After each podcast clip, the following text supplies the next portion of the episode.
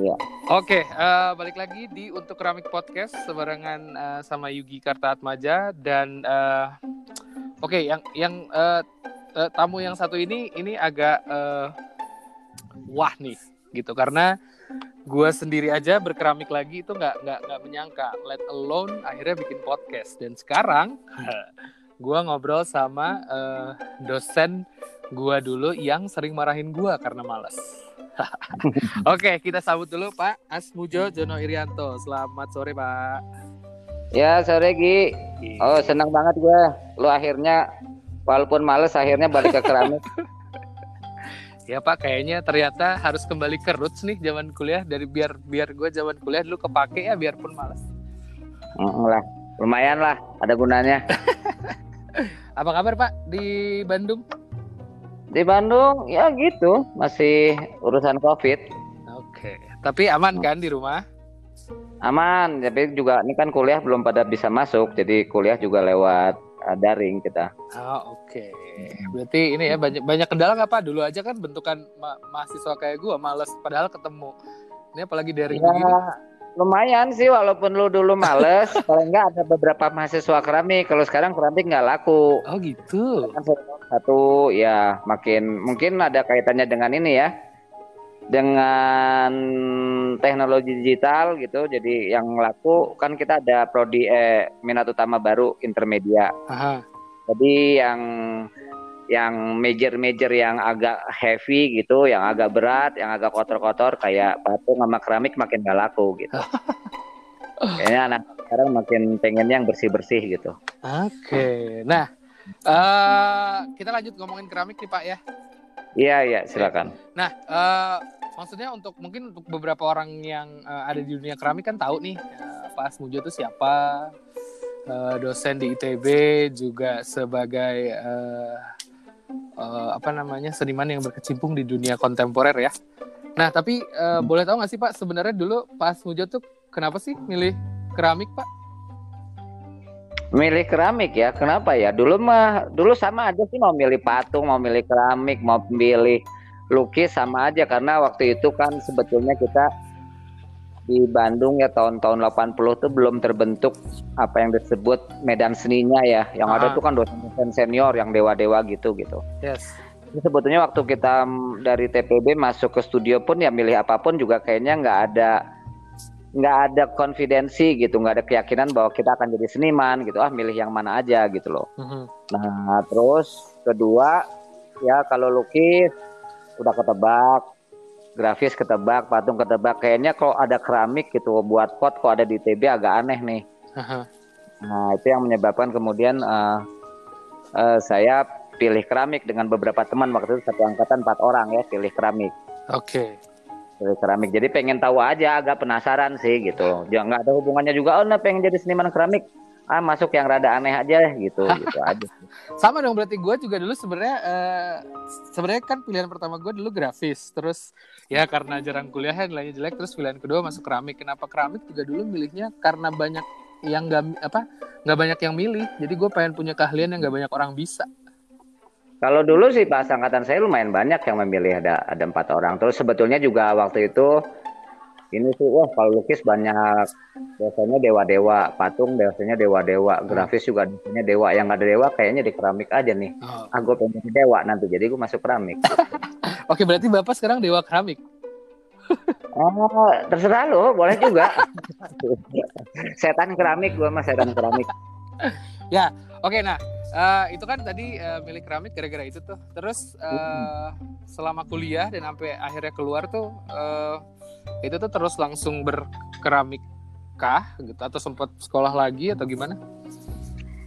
Ya gimana ya? Uh, sebetulnya kan gini, sebetulnya waktu akhirnya lulus, waktu akhirnya makin paham hmm. tentang dunia kesenian juga dan kemudian kan ditawarin jadi dosen. Hmm sebetulnya uh, pada saat akhirnya lulus paham bahwa sebetulnya saya belajar di seni rupa ITB itu masuk dari apa yang disebutnya jurusan seni rupa atau prodi seni rupa. Mm-hmm. Jadi jadi seniman sebetulnya. Jadi yang namanya yang namanya keramik lukis itu major. Okay. Tapi sebetulnya kemudian yang menjadi underline-nya kita itu jadi seniman. Oke. Okay. Itu yang kadang-kadang orang lupa gitu loh. Jadi bukan prodinya seni lukis atau prodinya seni keramik, Mhm. tapi prodinya atau jurusannya itu adalah kesenimanan, menjadi seniman. Mhm. Nah, menjadi seniman itu bisa macam-macam ya dalam konteks seni rupa kontemporer sebetulnya menjadi seniman itu harusnya tidak dikooptasi oleh medium. Ya. Bahwa saya keramik, saya harus terjajah bahwa saya harus buat keramik dulu, keramik terus-menerus untuk kesenian gitu. Aha. Nah, itu satu. Jadi ya kadang-kadang setelah saya lulus saya mengajar di seni keramik tentunya eh, yang menjadi requirement kan kemudian dari penguasaan keramik. Ya. Kalau saya cukup confident saya menguasai keramik baik kemudian secara teknis Hmm. maupun teoritis gitu. Ya kan kayak lu juga dulu diajarin glaze calculation kan? Masih Yes. diajarin nggak kalkulasi glacier? Diajarin. Masih udah lupa tuh.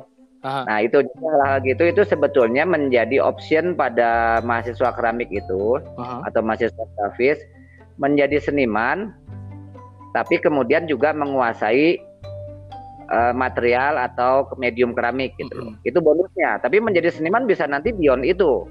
Bisa pakai keramik, bisa kadang-kadang pakai keramik, bisa terus-terusan pakai keramik terserah senimannya. Ya. Kan kan kadang-kadang gini kalau kita ngomong jujur eh, yang namanya material medium itu ada identitasnya, ada karakternya. Mhm. Jadi kalau saya jadi seniman kadang-kadang saya tahu oh ini message-nya kayaknya nggak cocok kalau pakai medium keramik nih. Kan keramik misalnya sifat-sifatnya fragile, Ya. sifatnya mudah pecah. Oh ini kalau yang kayak gini kalau saya pakai keramik malah dipaksakan. Nah seniman harus tahu itu gitu. loh. Oke. Nah kayak gitu. Jadi eh, berangkatnya bisa sebagai seniman Mhm. atau bisa berangkat memang saya sukanya keramik. Jadi setiap kemudian apa pun yang saya buat Mhm. itu harus disesuaikan dengan karakter dan identitas keramiknya. Yes. Nah itu kalau kamu jadi lulus dari keramik ITB bisa menyebut diri kamu pekeramik atau seniman keramik. Kalau saya menyebut diri saya seniman, Oke. tapi saya bisa dan buat karya keramik pada saat saya butuh. Aha. Bisa juga kemudian beyond itu gitu. Oke. Nggak ada yang salah, ada yang benar itu matter of choice gitu. Aha. Jadi pilihan aja. Nah cuman memang kemudian hmm, eh, apa keramik itu kan membutuhkan banyak apa ya banyak eh, tadi requirement kalau kita mau jadi seniman keramik gitu loh. Nah memang Yes. harus diakui menjadi seniman keramik itu harus cukup fokus. Ya. Nah saya sebetulnya seniman keramik yang fokusnya itu harus saya bagi-bagi gitu loh. Oke. Nah, Fokus bagi-bagi. Jadi kan kadang-kadang saya juga jadi kurator, Yes. Saya- jadi juru, eh, jadi dosen. Tapi yang paling utama sebetulnya saya cari uangnya jadi dari buat peralatan keramik. Ah, oke.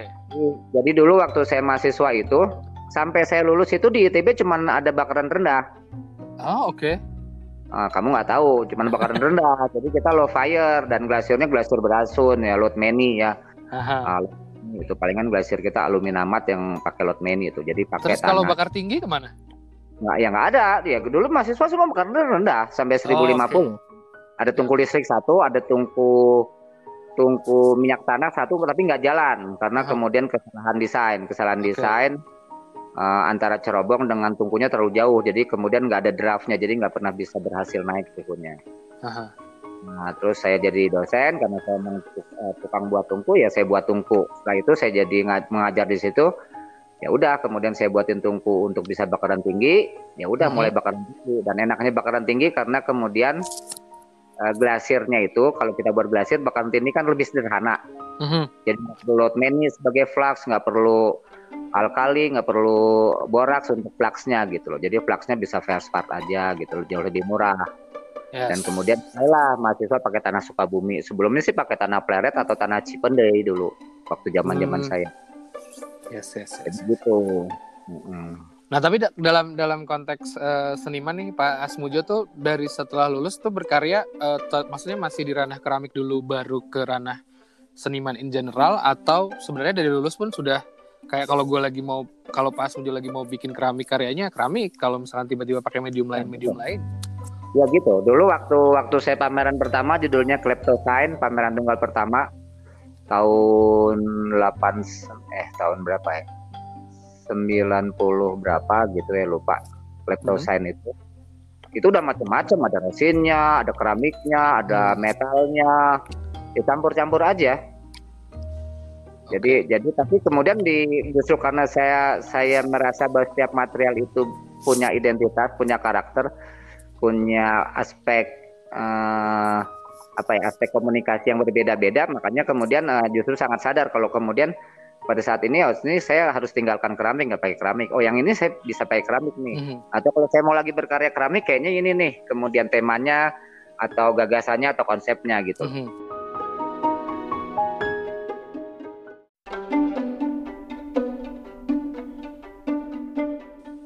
Gitu. Nah tapi kalau kalau bagian uh, misalkan lagi mau uh, kan bawa juga sempat bikin karya yang full keramik kan, itu hmm. biasanya hmm. uh, ranah si konsep dan gagasannya ke arah yang mana untuk akhirnya udah pasti nih pakai keramik. Ya, tadi kan gini, ada beberapa sih sebenarnya kalau kita ngomong ada beberapa gagasan yang cukup netral. Jadi uh kemudian sebuah gagasan yang sifatnya sebutnya naratif. Uh-huh. Bisa aja dia pakai logam, bisa aja pakai dia pakai keramik. Nah, cuman kemudian pada saat diimplementasikan dengan logam sama keramik, narasinya bisa sama. Oke. Okay. Cuman aspek perseptualnya, aspek perseptual tuh kalau orang melihat karya dengan kemudian perasaan panca inderanya akan kemudian ada efek yang berbeda kalau kemudian narasi yang sama, bentuk yang sama dengan logam atau dengan keramik gitu loh. Mm-hmm. Nah kayak gitu. Jadi kadang-kadang ada yang oh ini sih pakai keramik bisa, pakai logam bisa, cuman efeknya berbeda. Okay. Cuman ya message-nya narasinya sama aja gitu loh. Okay. Walaupun saya katakan kadang-kadang nanti itu juga kemudian uh, uh, bisa bisa kadang-kadang berujung pada saat kita buat oh kalau di keramik mm-hmm. decision akhirnya pasti akan beda dengan yang kemudian logam karena kemudian kita paham keterbatasan kelebihan masing-masing medium gitu loh. Mm-hmm. Walaupun narasinya sama, ceritanya sama pada saat di keramik. Mm-hmm. Mungkin pada saat kita mengolah ada bagian-bagian itu yang kemudian di keramik sama logam nanti uh, at the end mm-hmm. bentuknya akan beda gitu loh. Yes.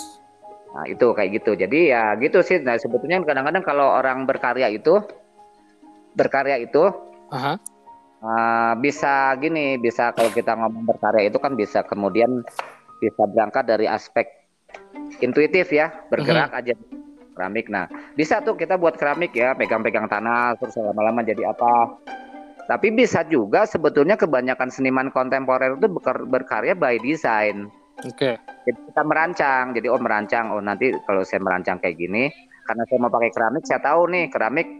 Oh saya mau bakar pakai raku nih. Mm -hmm tapi ada efek efek-efek kayak logam justru di keramik tapi ada efek kayak logam gitu loh yes. misalnya bisa juga sebaliknya oh saya pakai aluminium cuman saya mau cat aja bisa aja efeknya malah kayak resin jadi ada beberapa hal yang kemudian uh, apa uh, kita bisa mensubversi si material itu gitu loh bisa hmm. kemudian subversi material itu dengan dengan target orang dibuat sedikit confused atau bertanya-tanya ini keramik atau logam misalnya kalau kita misalnya beberapa karya raku saya uh-huh. saya dulu uh, pameran raku di di ada salah satu konfigurasi karya saya raku gitu yeah. lima lima tubuh dengan kepala raku itu yes. itu kalau dilihat kepalanya benar-benar kayak logam karena kemudian kita kan uh, direduksi ya yeah. post fire reduction kalau pakai copper oxide pakai silver nitrate itu benar-benar kayak logam gitu metalik kayak gitu nah kadang-kadang juga menarik sih eksperimen itu gitu loh gitu. oke nah kalau uh, dari segi kurator sendiri nih Pak, itu Pak Asmujo sampai akhirnya sekarang uh, maksudnya awalnya jadi kurator itu adalah uh, maksudnya suatu kebetulan apa memang akhirnya ada uh, concern uh, di balik uh, dunia keramik dan dunia seni terutama seni kontemporer? Uh, sebenarnya biasanya kalau di, di di Indonesia kadang-kadang kan banyak koinsidensinya ya. Waktu itu saya lulus sebenarnya tawarin jadi dosen belum mau kerja di Jakarta sama Pak Jim Supangkat, sama Pak Sidarta, mm-hmm. um, Pak Apin dan lain-lainnya itu me, ada yang namanya dulu Yayasan Seni Rupa. Yeah. Tapi bukan yang Yayasan Seni Rupanya Ibu-Ibu Menteri ya. Yes. Jadi dulu Yasri, Yasri Yayasan Seni Rupa. Yasri. Oke. Okay. Cuman baru cuman satu tahun bubar karena uh-huh. ada kecocokan dengan pemodalnya. Uh-huh. lagi ke Bandung, uh, jadi dosen. Nah, cuman selama waktu di Yasri itu dengan Pak Jim Supangkat itu waktu itu Pak Jim lagi awal-awalnya dipengaruhi oleh kemudian uh, per situasi atau fenomena uh, independent curator di Barat. Yes. Nah, itu cocok independent curator kan di Indonesia nggak ada museum tuh. Jadi di kita kalau menjadi kurator kata Pak Jim ya independent curator.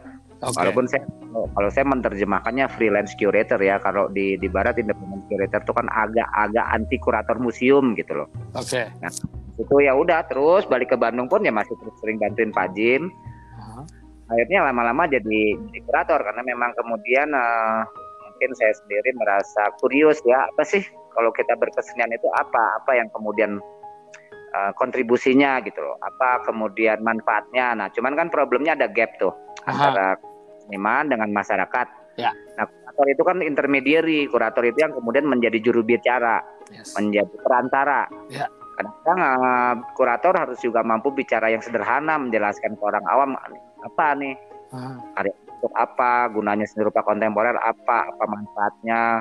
Apa message-nya? Hmm. kayak gitu. Walaupun sebagai kurator tentunya uh, saya juga punya keberpihakan sama keramik ya. Makanya saya sama Mas Goro itu kan buat Biennale keramik ya Jakarta Contemporary Ceramic Biennale yang kita rubah menjadi sekarang Indonesian Contemporary Ceramic Biennale. Yes. ICCB terakhir di JAS. Jadi karena kita pindahin dari Jakarta, karena kita empat kali buat di Jakarta dengan judul Jakarta Contemporary Ceramic Biennale sama sekali tidak dapat dukungan dari pemerintah.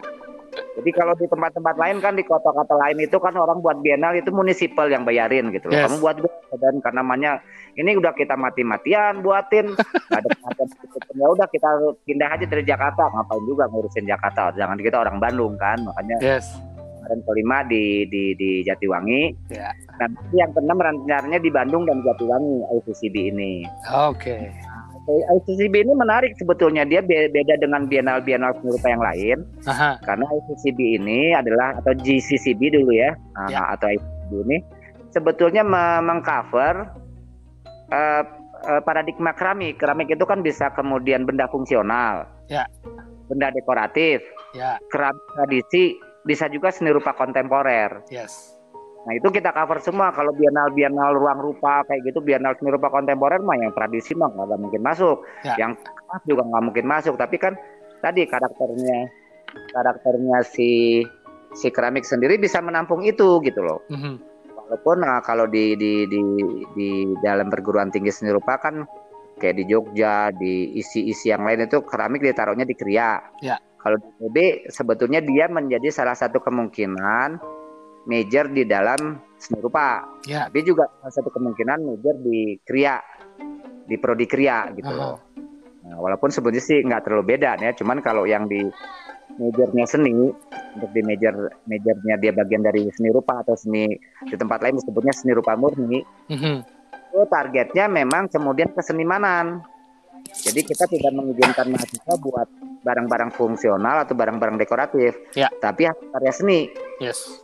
Nah, kalau di prodi kriya boleh fungsional, tapi beda dengan fungsional industri ya. Fungsionalnya itu kemudian punya identitas personal. Uh-huh. Jadi sebetulnya uh, itu yang sering disebut kriya dengan intensi guna, ada craftsmanship-nya. Yes. Beda dengan manufacture. Jadi kalau di kriya boleh fungsional tapi punya tetap punya karakter personal, uh-huh. bisa dekoratif, bahkan bisa juga buat karya seni yang di Kriya. Yeah. Cuma di, di, di prodi Kriya menguasai keterampilan tuh mandatori.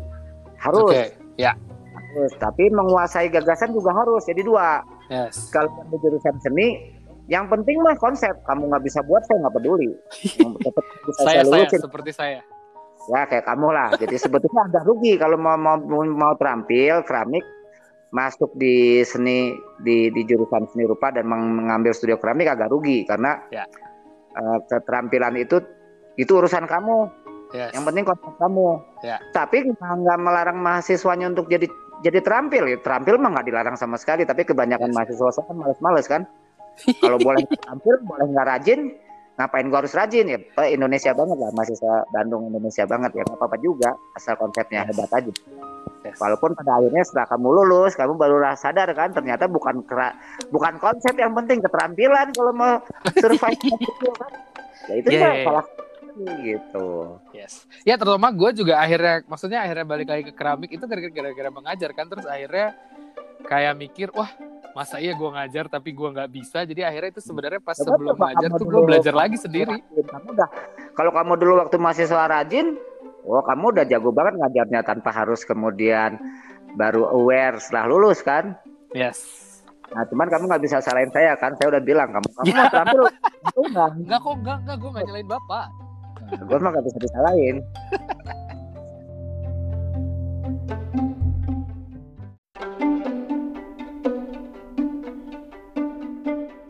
Oke, masuk ke pertanyaan kedua. Nah, tadi kan sebenarnya uh, kalau uh, sempat akhirnya membicarakan tentang keramik, arti keramik dalam konteks lebih general kan ke kontemporer. Nah, tapi buat Pak Asmujo sendiri sih, sebenarnya arti keramik di dalam ranah keramiknya sendiri tuh buat Pak Asmujo apa sekarang?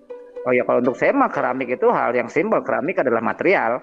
Sama okay. dengan dengan dengan misalnya kayu material, logam material. Okay Nah, keramik ya material. Oke. Okay. Material yang kemudian spektrumnya luas ya. Jadi keramik itu kan mineral yang dibakar. Kan ya. kamu belajar ada earthenware, stoneware, porcelain dan bisa macam-macam nanti uh, variasinya. Yes. Nah, kayak gitu. Jadi keramik adalah material alam, bukan material okay. material alam yang kemudian uh, sebetulnya mengalami proses pembakaran. Aha. tanah liat. Jadi itu mineral mentah, tanah liat, yeah. mineral lah ya dibakar yes. keramik. Jadi keramik itu material yang bisa kemudian implementasi produknya macam-macam dari mulai lantai, hmm. kemudian kloset, genteng, bata, alat-alat makan minum sampai karya dekoratif dan terakhir karya seni yang memakai material tersebut. Oke. Okay. Oke, material aja. Dia mah kalau kemudian kamu sebut keramik, ya material yang teringat segera material. Tidak ada identitas apa pun kecuali ya dia material yang berasal dari dari mineral atau tanah liat yang dibakar. Yes. Nanti, nanti ada tambahannya dibakar, kemudian ada lapisan lapisan gelas tipis yang ada keramik yang berglasir, kayak gitu. Uh. Oke. Okay. Ya kalau gitu bisa kita uh, itu juga ini sebenarnya dari tadi gue berasa kayak kuliah lagi sih. Emang kan gue dosen, gue selalu kuliah di mana-mana. Iya bener sih. mau ketemu ya, mau ya, cuma teleponan. Keramik kan lu pasti tahu jawaban gua kalau lu nanya keramik ya itu gitu. Iya, iya sih benar benar. Cuma kan maksudnya ini akhirnya dengan dengan direkam dan jadinya podcast kan juga akhirnya biar uh, menyebarkan ini. Maksudnya konteksnya dari pelaku keramik terus dari orang yang jadi dosen, dari yang jadi guru di sekolah gitu-gitu kan. Jadi biar biar uh, sebenarnya mungkin uh, broaden uh, si pengetahuan tentang keramiknya sendiri ini buat orang-orang yang either nggak tahu sama sekali tentang keramik atau bahkan yang udah punya interest ya. di keramik. Nah memang gitu. keramik tadi sekali lagi material dan dalam kalau dalam istilah teknis bahkan lebih lebar keramik itu termasuk semen di dalamnya. Ya. Jadi kalau dia kemudian vitrified gitu ya mengeras gitu. Nah cuman kalau hmm. praktiskan ya pokoknya ya. keramik tanah liat yang dibakar. Yes. Itu kan luas banget tuh kemudian uh, nanti matriksnya tuh jadi luas banget. Oke. Okay.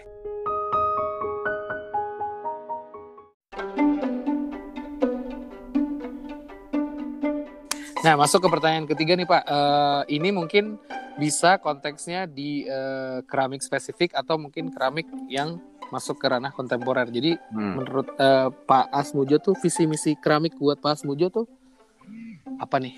Ke depannya kira-kira baik Kalau, di spesifik keramik maupun ya, kontemporer. Kita, kita itu kan punya bahan baku banyak ya.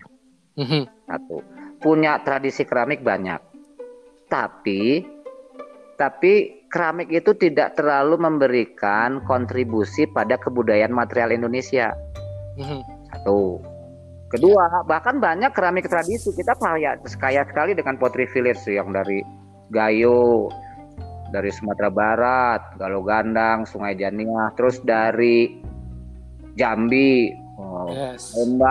di Jawa juga banyak, di Bali, yes. di Lombok sampai Timor, Kalimantan. Pagar Jurang tuh pagar juga. Kemarin gue jadi moderator. Oh, nah cuman itu. masalahnya itu berguguran, berguguran. Nah, jadi kemudian harapan saya sebagai seorang seniman keramik atau pembuat keramik, seorang seniman, seorang kurator, bagaimana kita mengembangkan keramik itu menjadi sebentuk incorporated gitu loh. Incorporated okay. itu pentahelix ya, ada pemerintah melalui Departemen Kebudayaan, Departemen Perindustrian, Departemen Perdagangan, terus uh. pendidikan tinggi, ada pengusahanya. Yes. Nah, itu bersatu padu. Nah, tapi gini, itu yang tadi saya sebut bahwa bagaimana dia memberikan refleksi pada identitas kebudayaan material. Mm-hmm. Nah, sekarang kita tuh ketinggalan jauh sama misalnya Jepang, Korea, Cina. Dari sejarahnya memang mereka sudah sangat tinggi kan. Keramik itu high culture di sana. Sampai mm. pas masyarakat modern pun itu diangkat terus diapresiasi yang tradisinya. Terus terapresiasi juga kemudian yang seniman-seniman memakai tradisi dalam konteks masa sekarang. Itu yang saya sebut mengindividuasi tradisi. Dia okay. kelihatan karyanya karya punya roots dari Korea tapi terindividuasi karena kemudian kreativitasnya dia bisa menghasilkan karya-karya yang punya identitas personal.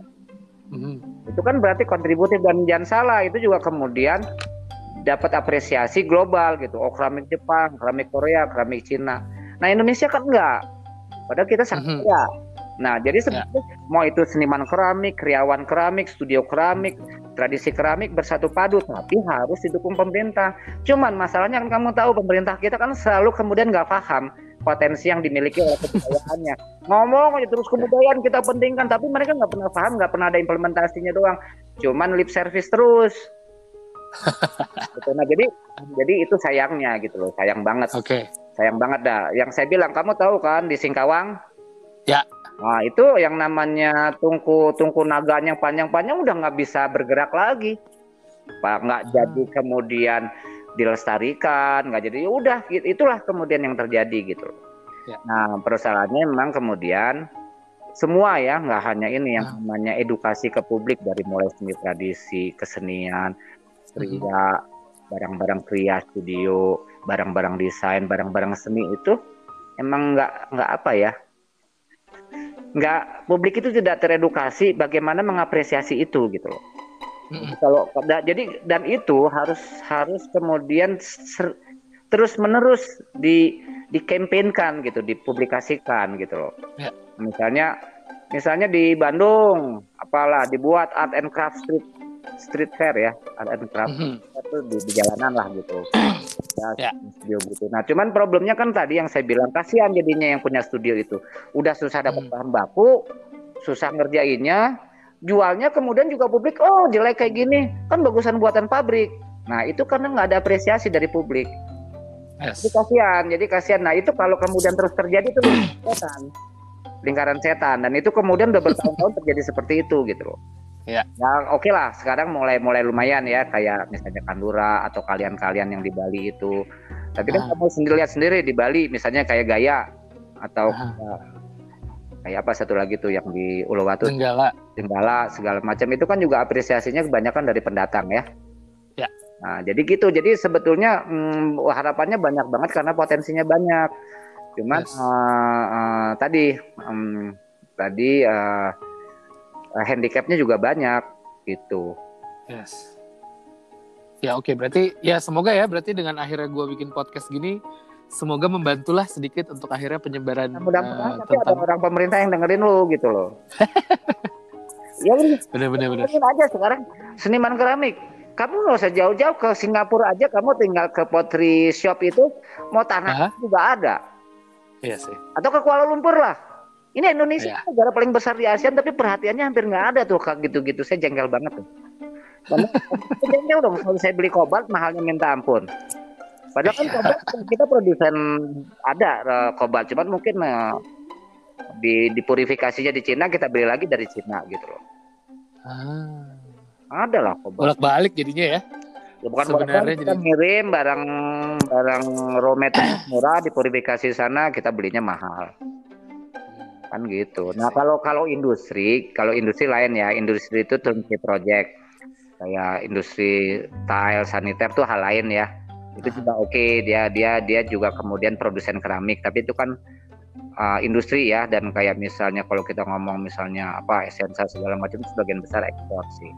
Tapi sebetulnya yang juga sayang, sebetulnya mereka-mereka itu industri-industri itu harusnya memberikan kontribusi ke kita, ke hmm. kebudayaan yeah. ini tapi kan industri di Indonesia mana peduli, mereka emang nggak perlu mendapatkan satu citra. Yes. Tapi kalau industrinya misalnya di Denmark sana tuh ada pabrik keramik Arabia, dia butuh citra dari masyarakat, makanya dia buat workshop untuk seniman, dikasih seniman bekerja di di pabrik Arabia itu, eh, karena kemudian yes. dapat citra. Nah ya. citra ya. di negara-negara makin maju negaranya citranya makin ke arah high art. Jadi okay. Philip Morris di Amerika buat kompetisi seni. Di sini siapa yang mau? Di sini pabrik-pabrik itu pelitnya minta ampun. Kita mau datang, yes, iya wah tertutupnya minta ampun. Dia pikir gila, apa emang kita meniru? Meniru apa? dari mana? nggak ada tuh Dan kemudian problemnya pemerintah pun nggak kemudian membuat semacam disposisi tolong dong bantuin nih seniman-seniman keramik nggak ada tuh kayak gitu-gitu tuh kesel Yes. banget sih kalau kayak gitu jadi overall sebetulnya agak bego juga sih kalau kalau kamu mau berjuang di keramik gitu karena ngeselin sih sebetulnya mendingan jadi menjadi programmer komputer atau apa gitu loh ngeselin kalau Nah, gua itu ngeselin gitu loh yes, gua sudah mengukuhkan diri untuk pokoknya bergerak di dunia keramik apa pun itu bentuknya. nggak apa-apa kamu nanti gagal pun masuk surga itu karena kamu berjuang amin, amin, amin, amin.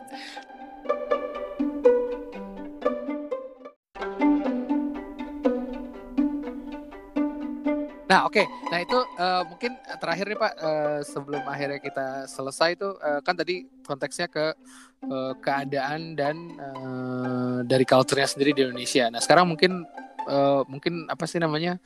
ngasih pesan dari Pak Asmujo sama orang-orang yang akhirnya berkeramik nih sekarang gitu kan dengan dengan keadaan yang sekarang eh, biarpun kayak gitu kan masih banyak nih yang semangat ya tapi untuk akhirnya bikin mereka selalu semangat tuh pesan dari bapak tuh apa kira-kira Ya, justru saya salut dan justru salut gitu kalau misalnya di sini dalam kesulitan ini masih bertahan buat keramik. Itu tadi saya salut. Jadi kamu sebetulnya kalau kamu berhasil, keberhasilan kalian itu dua tiga kali lebih berhasil daripada seniman keramik di, di Australia atau di dengan ya di di United Kingdom karena mereka mah mudah. Bahan Ya. apa juga cari mudah, glasir apa mudah. Mau buat bienalnya pun pemerintahnya ngurusin.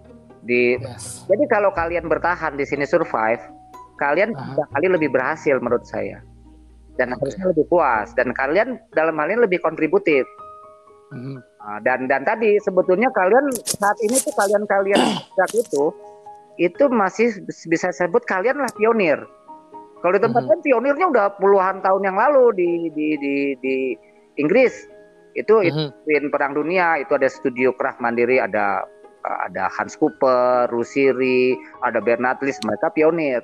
Nah di sini Yes. kalian lah pionir, Oke. kalian lah pionir gitu loh. Nah jadi memang kemudian ke- sebaiknya bersatu padu, punya suara, bisa menekan pihak-pihak formal gitu loh. Tolong dong kita diperhatikan gitu loh. Kalau perlu Mhm. buat asosiasi keramik, Yes. buat asosiasi keramik, asosiasi studio keramik atau apa pun lah asosiasi keramik itu menjadi kekuatan yang kemudian bisa menekan agar kita diperhatikan gitu. loh. Mhm. Jadi kalau saya kemudian eh, salut dengan kalian, eh, teruskan jangan cepat menyerah dan itu challenging justru. Yes. Kalau kamu jadi seniman new- media mah nggak challenging itu mah kamu tinggal beli di toko mana pun juga dapat perangkatnya. Tapi jadi seniman keramik itu kamu challenging banget justru Yes. gitu. Oke, terima kasih banyak Pak Asmujo atas waktunya nih. eh, dan eh, juga buat yang lain kalau misalkan pengen tahu eh, Pak Asmujo kayak apa bentukannya, nah boleh di Instagramnya Asmujo nggak pakai D A S M U J O asli. Ya, asli. Yes. Oke. Dan juga kalau misalkan eh, mau peng- pengen ada eh, pelaku keramik lain atau studio keramik yang pengen diinterview sama eh, untuk keramik podcast bisa di DM at untuk keramik. Pak, sekali lagi terima kasih banyak Pak. Oke, Semoga ya Oke, keramik ini jadi maju dan eh, diperhatikan ya. sama banyak orang. Oke, Yuki, oh, saya juga nanti butuh bantuan mungkin Oke, siap. untuk kampanyenya The Next ICCB Oke, ya. boleh boleh. rencananya akan di Bandung dan di Jatiwangi dan Cirebon. Siap. Ah, Oke. Oke. Sip, kalau gitu Pak, terima kasih banyak. Sampai berjumpa lagi ya. Semoga eh, keadaan makin aman dan makin sehat. Jadi kita bisa ke mana-mana gampang lagi ya. Lagi, ya, sip. Siap. Oke. Okay. Pak. Terima kasih banyak. Ya, sama-sama. Oke. Okay. Bye. Bye. Hmm, hmm.